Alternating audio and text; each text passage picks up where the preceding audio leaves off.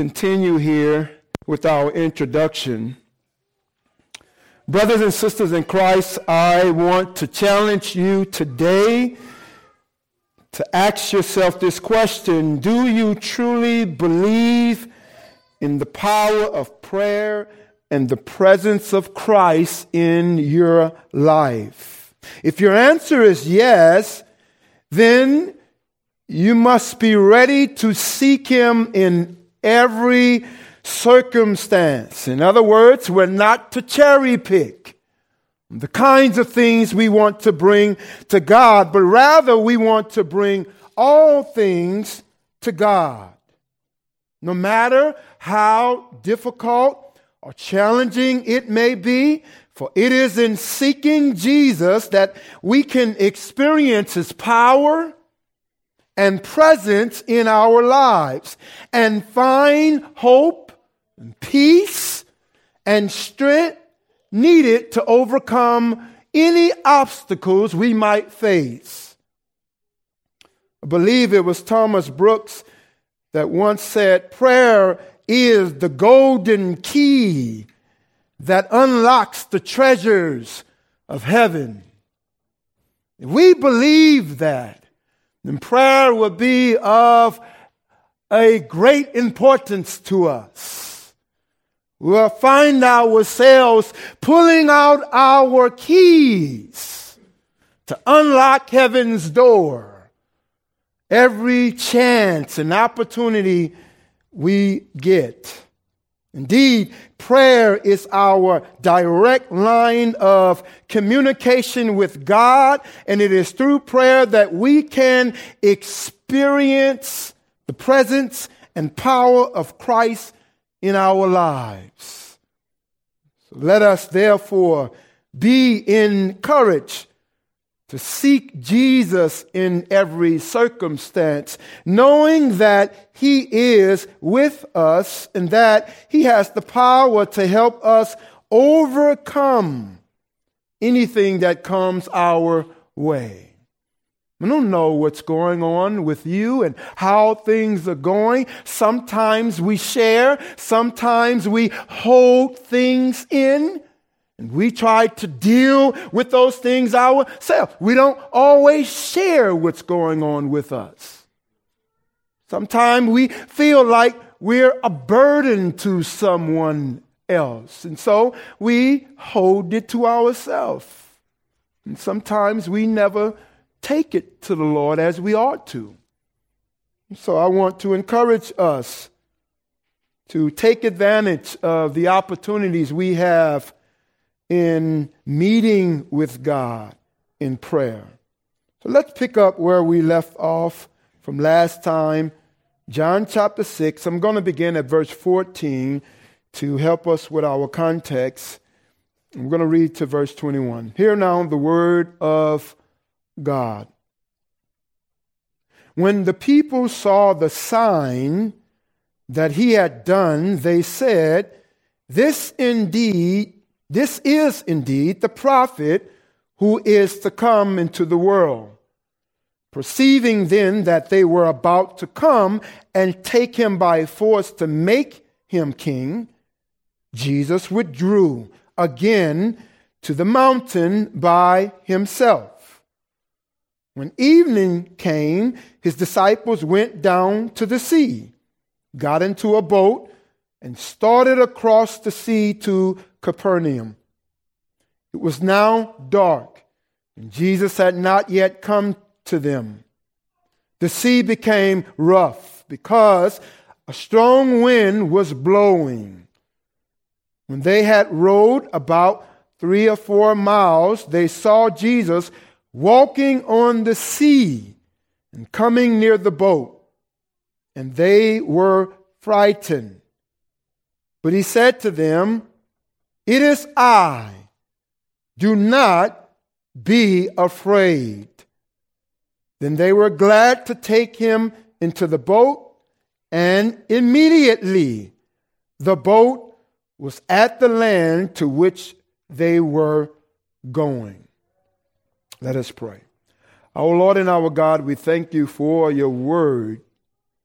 And we know your word, you have given us given it to us so that we might come to know you better, that we might obey your word out of a love for you, out of knowing you.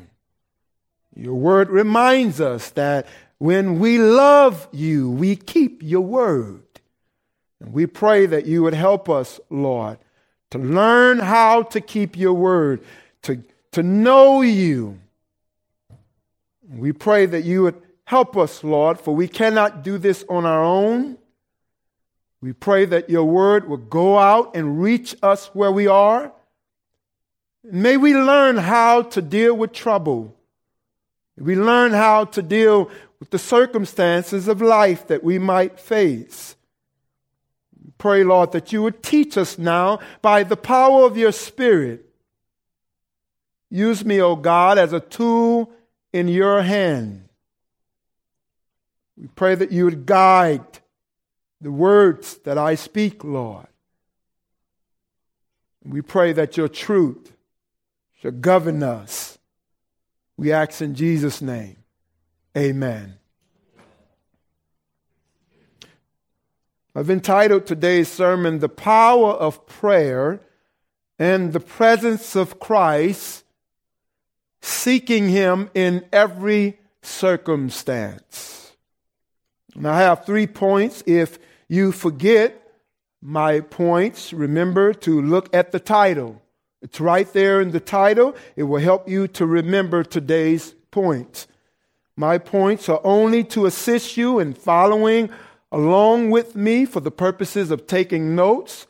They're not inspired. All right, that's just to assist you. And so here are my points. Point number one, the power of prayer. Point number two, the presence of Christ. Point number three, seeking Christ in every circumstance. So let's begin. Point number one the power of prayer. After witnessing Jesus perform a miracle by feeding 5,000 5, people with, with five loaves and a bread and two fish, the people who were present wanted to make Jesus their king. In verse 15, it states that Jesus knew what the people were thinking. He knew they had bad intentions. He was well aware. And they might not have all been bad, uh, but they weren't according to the will of God. They wanted him to be king for their own purposes. He was well aware of that. He was well aware of what they are planning to do. We also see this in other places, such as Matthew 12, uh, 14 and 15, which reads, when Jesus was dealing with the Pharisees, it says, But the Pharisees went out and conspired against him, Jesus, how to destroy him. Jesus, aware of this, withdrew from there, and many followed him, and he healed them all. And so we see it there in verse 15. Jesus was well aware of their intentions, so he removed himself from their evil plots. In John 6 14 and 15, it's describing the people's response. And in 14 and 15, it says, When the people saw the sign that he had done, they said, This is indeed the prophet who is to come into the world. Perceiving then that they were about to come and take him by force to make him king, he withdrew again to the mountain by himself. And we remember uh, that when we see mountains in the scripture, we were reminded last time how mountains had uh, some kind of significance when it came down to meeting with God.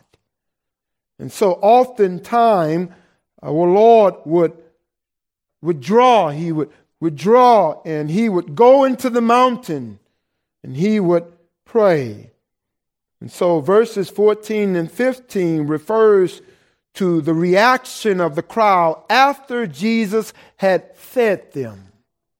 The people were amazed by the miracle and wanted to make Jesus their king. They were reminded of how Rome had taken over. They believed that he was the Messiah who had been prophesied in the Old Testament and that he would lead them to overthrow the Roman occupation of the land. says we can take over this thing.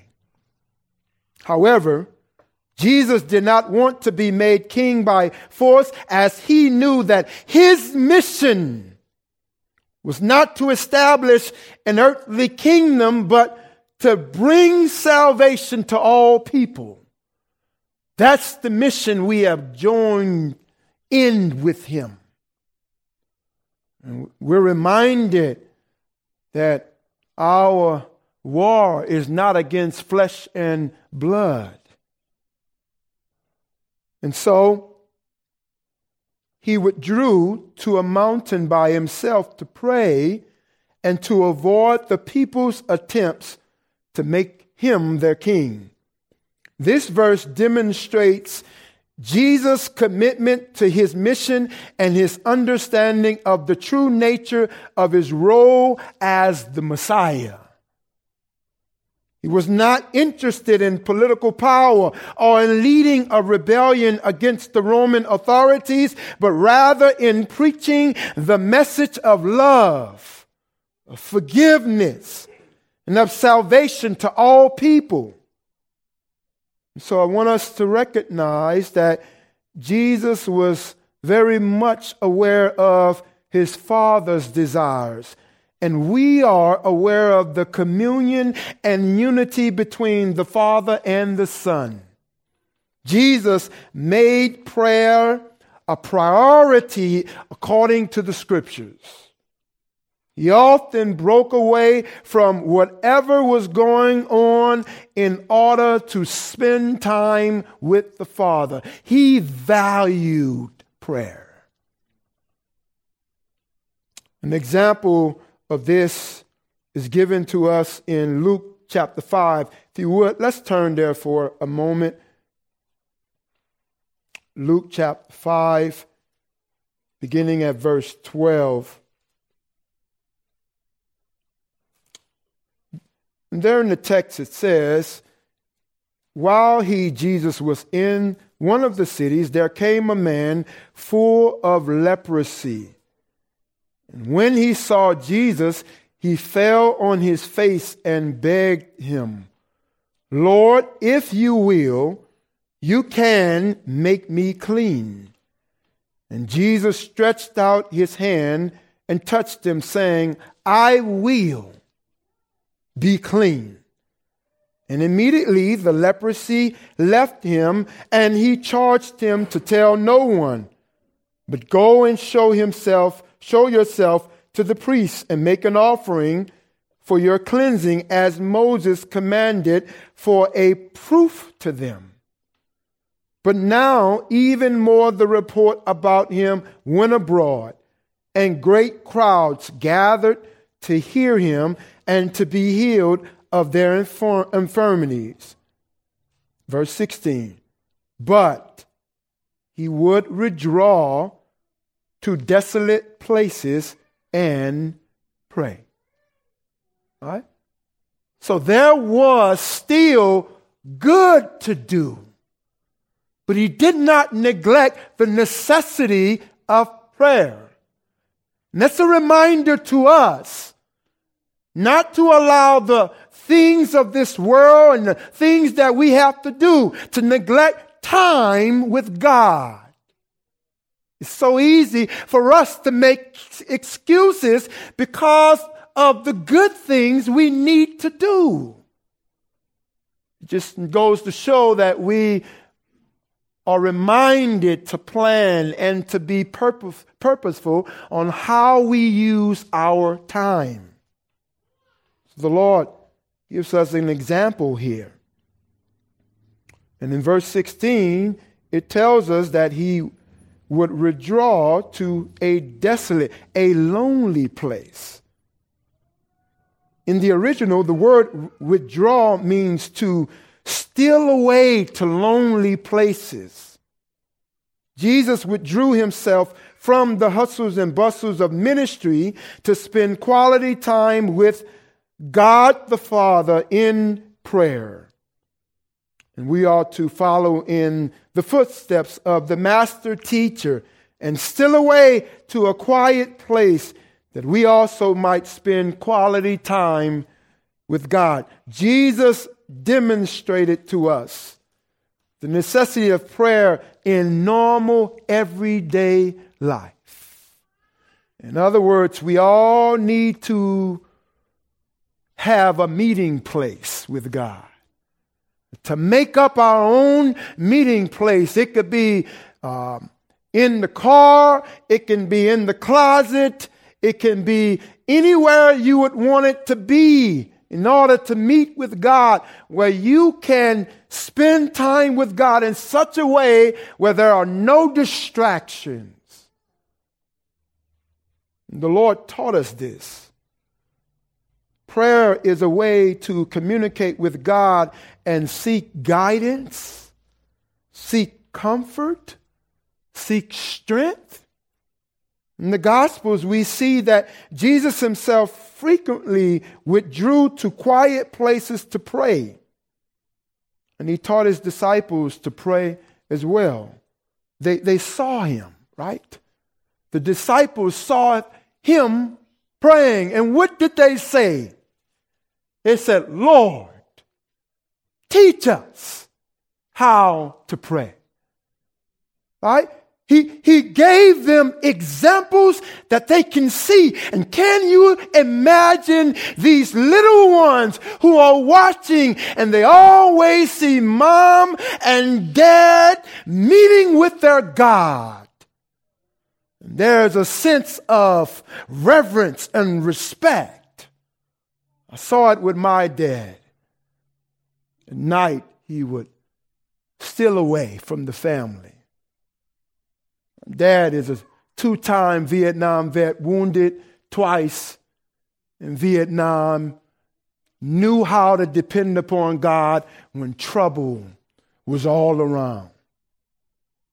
And I saw that as a kid. And it's amazing how things don't make sense then. But every now and then, God allows us to peek into the past and then he begins to give it value. And he begin to make sense. And there's a sense, dad would say, quiet down. Quiet down. And he would go down on his knees in prayer to God every night. See, we have the opportunities in our families to be examples before all. And we're to take full advantage of that. And so, for Christians today, prayer is a way to deepen our relationship with God and to seek His will for our lives. If you want to go deep with God, go deep with Him in prayer.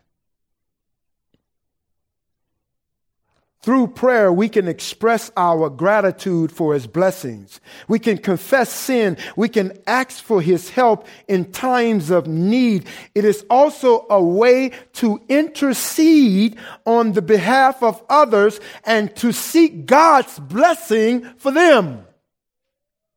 But how are we going to do that when we don't know God ourselves because we don't go to him in prayer? You see, um, when we go to God in prayer, we begin to learn of Him, how He has been a blessing to us. What that's going to do is going to cause us to give praise and glory and honor, and people are going to see that. And they're going to come up to you and say, Could you pray for me? Um, I'm going through something. Could you pray for me? I would appreciate it if you would pray. people would, would recognize that about you. The, the more you talk about God, they're going to recognize that. And that's something we all must do. In addition, prayer is a way of aligning our hearts and minds with God, with His will, to become more like Jesus. We learned in our prayer meeting that although we might pray uh, for various things on different occasions, we're not praying in a sense where it's vain. They're not vain prayer, but they're prayers of dependence. They're prayers of trust. And at the end of our prayers, we're able to say, Lord, not my will, your will be done. It shows our dependence. And so, as we pray, we are transformed by the Holy Spirit and we become more compassionate. We become more loving. We become more selfless and merciful to others as well. We begin looking like Jesus. We begin acting like Jesus. And so, overall, prayer is an essential part of the Christian life, and it is a way to connect with God and experience His presence and His power in our lives. But in order for us to do that, we have to be looking. We have to be looking for something. We must familiarize ourselves with who He is so that when we see Him working, we can say, God did that. We would not share that with man. We would say, All glory to the King. But we see him at work in our lives. Listen to what it says. Um, and we miss out on opportunities to have the things that we want in life. In Matthew 7, beginning at verse 7, the Lord Jesus says, Ask and it will be given to you, seek and you will find, knock and it will be open to you. For everyone who acts receives, and the one who seeks finds, and to the one who knocks it will be open. Or which one of you, if his son asks him for bread, will give him a stone? Or if he asks for a fish, will give him a serpent? If you then, who are evil, know how to give good gifts to your children, how much more will your Father who is in heaven give good things to those who ask him? In this passage, Jesus is teaching his followers about the importance of persistence and faith in prayer. He's using uh, the metaphor of a child asking his father for bread or fish, highlighting that every earthly father who are flawed and imperfect know how to give good gifts to their children. Jesus argues that even if even flawed human fathers know how to give good gifts to their children, how much more will God who is perfect and all loving, give good gifts to those who ask him in prayer.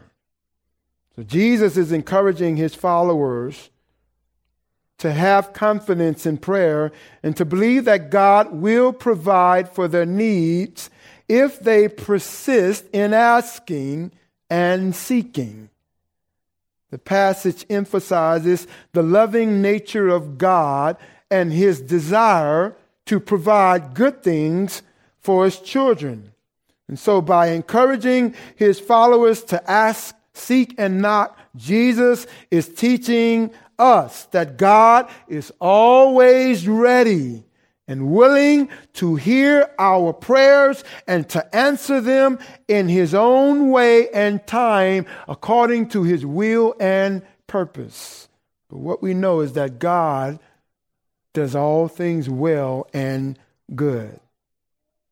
And so we're encouraged to be persistent in prayer, to trust in God's loving nature and to have faith that God will provide for our needs. Point number two the, pres- the presence of Christ. In verse 16, it begins when evening came, his disciples went down to the sea, got into a boat, and started across the sea to Capernaum. Thought that was interesting that they left Jesus. I asked the question, why did they why did they leave Jesus? But we have more information in Matthew 14, verses 22 and 33. There it states in the text uh, another rendition of the same story from Matthew's perspective. It says, Immediately he, Jesus, made the disciples get into the boat and go before him to the other side while he dismissed the crowds. And after he had dismissed the crowds, he went up on the mountain by himself to pray. When evening came, he was there alone. And the rest of verse 17 states that while Jesus was praying, it was now dark. This is it back in John uh, 6, verse 17. And then it says, And Jesus had not yet come to them. So, according to our text, Jesus and his disciples was at the Sea of Galilee, probably somewhere near Bethsaida. Because remember, that's where Jesus healed the man that was paralyzed for 38 years. Well, Beth- Bethesda uh, is right across from Capernaum. If you're looking at the Sea of Galilee, north of the Sea of Galilee, you have Capernaum on Capernaum on one side, and then you have Bethesda on the other side. And the disciples are going to the other side. And so the Sea of Galilee is significant. It's a significant place in the Bible. It's mentioned 197 times in Holy Scripture, and it's mentioned several times throughout Jesus' ministry as well. For example, listen to the events that Jesus did at the Sea of Galilee. And this is not an exhaustive list, but I just want to mention some of the things. Uh, Jesus called four fishermen there. He preaches there. He teaches a crowd from a boat on the Sea of Galilee. He provides a miraculous catch of fish. He is followed by a large crowd. He tells the parable of the soils. He teaches the crowd with parables. He heals a deaf man in Decapolis. He heals many on a mountain near Galilee. You see that in Matthew 15, verses 29 and 31. There it says Jesus went from there and walked beside the Sea of Galilee, and he went up on the mountain and sat down there. And great crowds came, bringing with them the lame, the blind, the cripple, the mute, and many others. And they put them at his feet, and he healed them. So that the crowd wondered when they saw the mute speaking, the cripple healthy, the lame walking, and the blind seeing, and the people stepped back and glorified God. And I found this to be hilarious as I was in study in Scripture. Every now and then I will find something that's uh, kind of funny to me as I read the Scripture. And I want to share that with you. Found this hilarious because we can all relate to someone we know that is just like Peter. Now be careful because I think we all have a little Peter in us all. Also at the Sea of Galilee, Jesus reconciles with Peter. He's trying to get him straight. He's trying to help him focus on the mission that he's calling him to. So to see this, turn with me to John 21, and we will begin at verse 15. John 21, we're going to begin at verse 15. I don't know about you, but I found this funny to me. So follow along with me as I read the text, John 21, beginning at verse 15. When they had finished breakfast, right, they had just caught some fish, they was eating fish. Right? Jesus said to Simon Peter, Simon, son of John, do you love me more than these?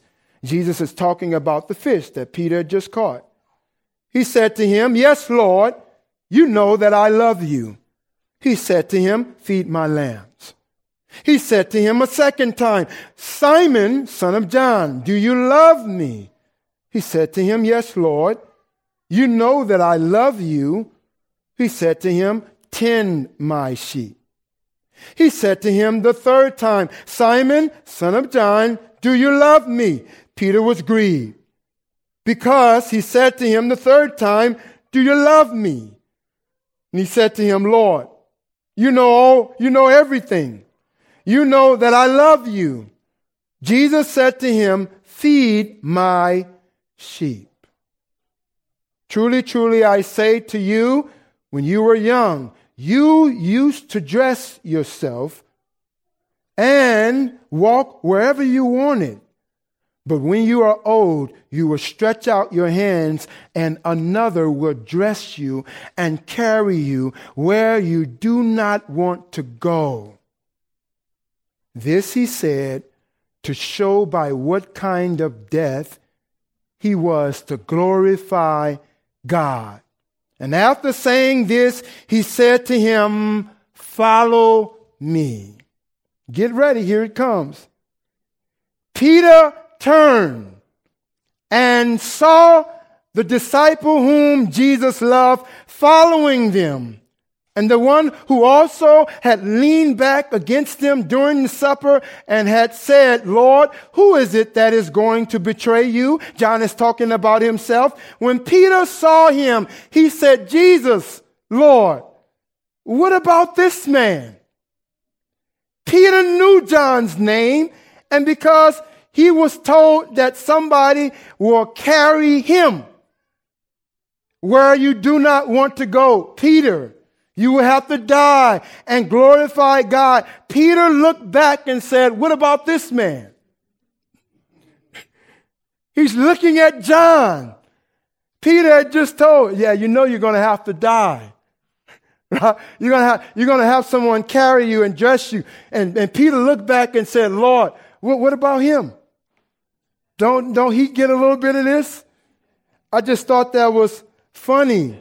But here's Jesus said to him, If it is my will that he remain until I come, what is that to you? Follow me, Peter. We know people like that, don't we? We know, we in fact, we have a little bit of that in us all. And we see it even in our kids when they say, Why do I have to do it? What about, right? Why do you think John the Apostle is very specific in writing to us about the miracles that Jesus performed? Why do you think that it's as if he handpicked these miracles so that we would know about them? You want to know? Turn with me to John 20, couple, one chapter back. Look at verse 30 and 31. There, John provides the answer for use. He states, Now Jesus did many other signs in the presence of the disciples, which are not written in this book. But these are written so that you may believe that Jesus is the Christ, the Son of God, and that by believing you may have life in his name. So you see, God is just not exercising power alone, but it's so that we might believe in him. so that we might grow in him, that we might have life in his name. This passage emphasizes the importance of faith in Jesus for salvation and eternal life the signs and miracles that Jesus performed during his earthly ministry were not simply to display power, but they were meant to demonstrate his divine nature and to point people to faith in him as the Son of God and the Messiah. The passage also emphasizes the importance of the Gospel of John as a written testimony to the truth of Jesus' life and teachings. The Gospel of John was written so that people might read and believe in Jesus and have eternal life through him. Therefore, having Jesus' presence in our lives is crucial for salvation. Believing in Jesus as the Son of God and the Messiah and accepting Him as our Lord and Savior is the only way to receive eternal life. And so, through faith in Jesus, we can have a personal relationship with Him and experience His presence in our lives through the power of the Holy Spirit. And as Jesus said in John 10 10, I have come that they may have life and have life in the full. And I like the other version too, when it says that I have come that you might have life and have life more abundantly. This is what the Lord has been saying about himself. He has come so that we might have life and have life more abundantly. And Jesus is their life. And so if you're here today and you don't know him, believe in his name so that you might have life and be saved. And my last point, point number three, seeking Christ in every circumstance. Let's consider verses 18 and 19 for a moment. It states in verse 18, the sea became rough because a strong wind was blowing. Question Who do you think was behind the storm? Isn't it interesting that suddenly the Lord first sends the disciples away, and at this point, they had already rowed about three or, th- three or four miles. If my calculations are right, I believe from where they were to the other side across, it was about 14 miles or something. Uh, depends on where, where, you're, where you're going across. I think it was, it was 13, 14 miles from north to south, but across it was more about eight. So if they're at about three or four miles rowing in, that puts them at the middle, right? And then it says, at the middle, the sea became rough because a storm wind was blowing. Isn't that interesting? Now the disciples are placed in a situation where they're more vulnerable. They're in a state of total dependence of God because they know that they can, and there's a possibility that they can die. What, what, you, what should you do when you experience sudden changes in your life? What, are you training yourself to do? Because in many cases, we do what, what we practice, what we know to do. And so, what do you do when you experience sudden changes in your life, do you are you practicing things that would point you to Christ, to depend more upon God, even when the waters have been troubled, when your boat in life seems like it's going to tilt over? Verse 19 states when they had rowed about three or four miles, they saw Jesus walking on the sea and coming near the boat, and they were frightened. Are you frightened? Are you worried about the future? Are you worried about the possibilities of what can happen next? Something to think about.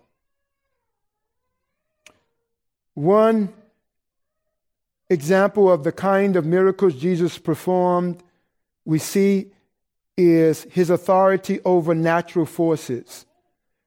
Uh, for, for instance, Jesus calmed the stormy sea in Mark 4, uh, beginning at verse 35. He walked on the water. In Matthew 14, we see it here as well, also in John 6. What does this mean? The Lord is demonstrating his power over the forces of nature.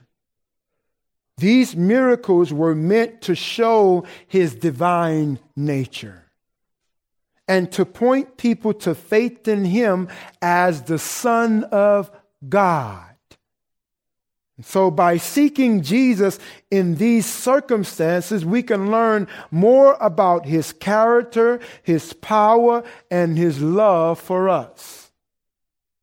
We can be encouraged by his miracles and strengthened in our faith, knowing that we serve a God who is capable of anything and who loves us deeply. Furthermore, seeking Jesus in every circumstance helps us to see our lives and the world around us through his eyes.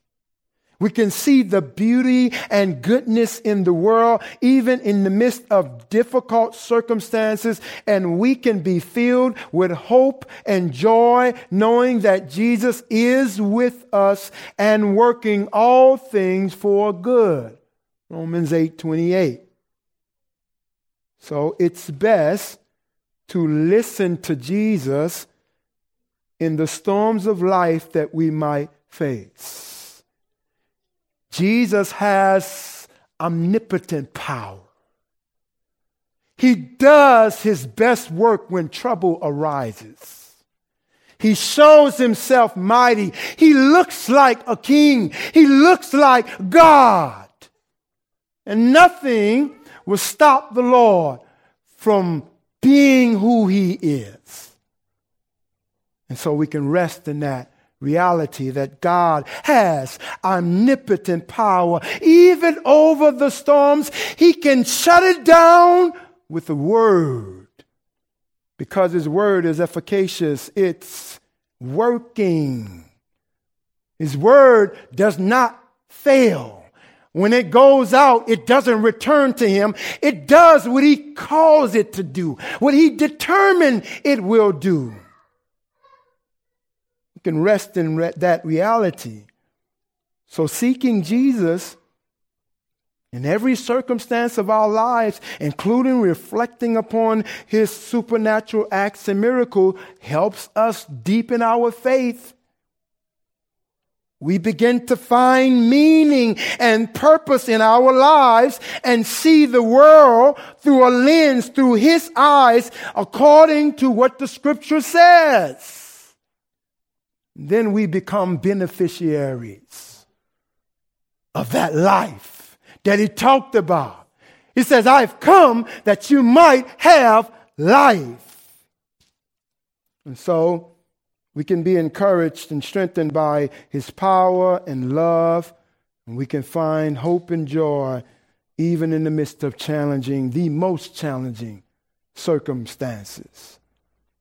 And so, in the most ultimate sense, who can take away our fears every time without failure? No one but God. No one but God. Jesus can take it all away, all of our fears, in the most ultimate sense, according to the scripture, because of his perfect love, power, and authority over all things. The Bible teaches us that God is love in 1 John 4, verse 8. And that perfect love, what does it do, y'all? Cast out fear. You see how it's connected? When we know that and believe that, then we can have life. Then we can live. Because of the love that God has shown us, the love that we're living in. We can experience what the scripture says we would have. We can appreciate the promises of God. And so, because Jesus is God in human form, John 1 1 through 14, he embodies the perfect love and has the power to overcome every fear and every anxiety. Moreover, Jesus demonstrated his power over fear and anxiety throughout his earthly ministry. He calmed the sea, the stormy sea. He healed the sick, cast out demons. All of these, he's given us examples of what he's able to do. Why are we worrying? Right? He's given us the example. He's, he's healed the sick. He's cast out demons. If that's not enough, he allowed people to die. And he brought them back up again. He does, he did that over and over again. You remember how he slowed down his pace with Martha and Mary? Come quickly, come quickly. Jesus said, okay. And he went slow. He made sure he was dead. And they was worried, well, we, ain't no need for you. You know, now he dead. Now he probably stay. Right? But Jesus knew what he would do. It was so that we could believe. Right? He was always working, helping, and teaching his disciples that they might understand who he is. And that's the comfort that we have. Jesus promised to always be with us and to never leave us or forsake us. Matthew 28 20, Hebrews 13 5. No matter what we may face, he also promised to give us his peace, which surpasses all understanding, and to guard our hearts and minds in him. Philippians 4 6 and 7. Ultimately, Jesus' death and resurrection conquered sin and death, which are the ultimate sources of fear and anxiety. So if he conquered that, what is our puny, little bitty problems that we bring to him? Right? So let us think about that. This gives us the confidence to face any trial or difficulty without fear, knowing that Jesus is with us and that he has already overcome the world. John 16 33. So, what happens when we listen to Jesus? Right? We saw the disciples listen to Jesus.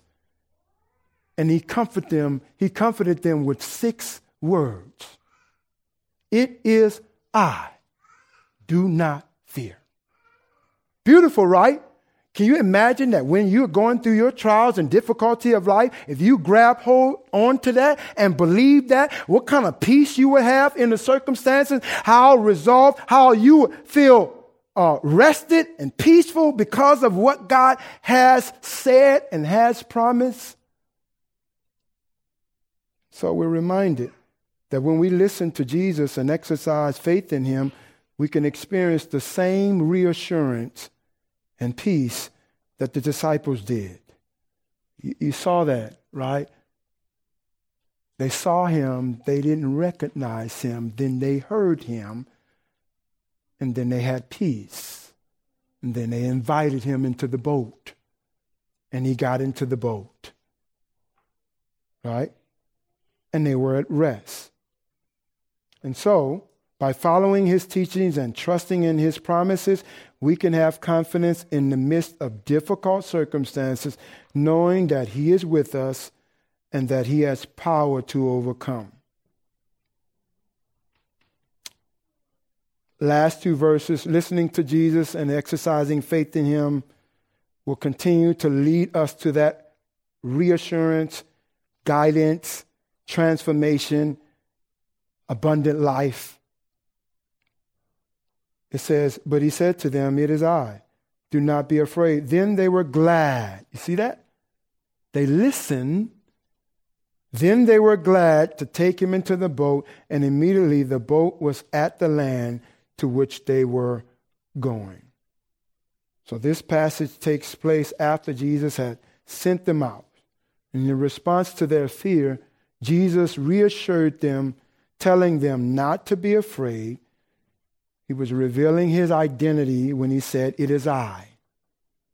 His disciples recognized him and were willing to take him into the boat. In other words, they were exercising faith that he was who he said he was. When his disciples, disciples were afraid and struggling, he reminded them of his power. And he helped them to trust him and have faith in him. So the question is will we do the same? As Christians, we must exercise faith in Jesus in all circumstances, just as he was. Just as he was with his disciples in the boat, he is with us in the midst of our struggles and challenges. And so, as we follow him, we can experience the abundant life that he promised and be, and be reassured of the eternal life that we have in him and in his name. May we receive that and live in peace. When the storms of life come, just as they were reassured of the hope that they have when they put their faith in the Lord Jesus Christ, we can have hope and confidence and be reassured of what God have done for us and the promises that he have given us. Let us pray.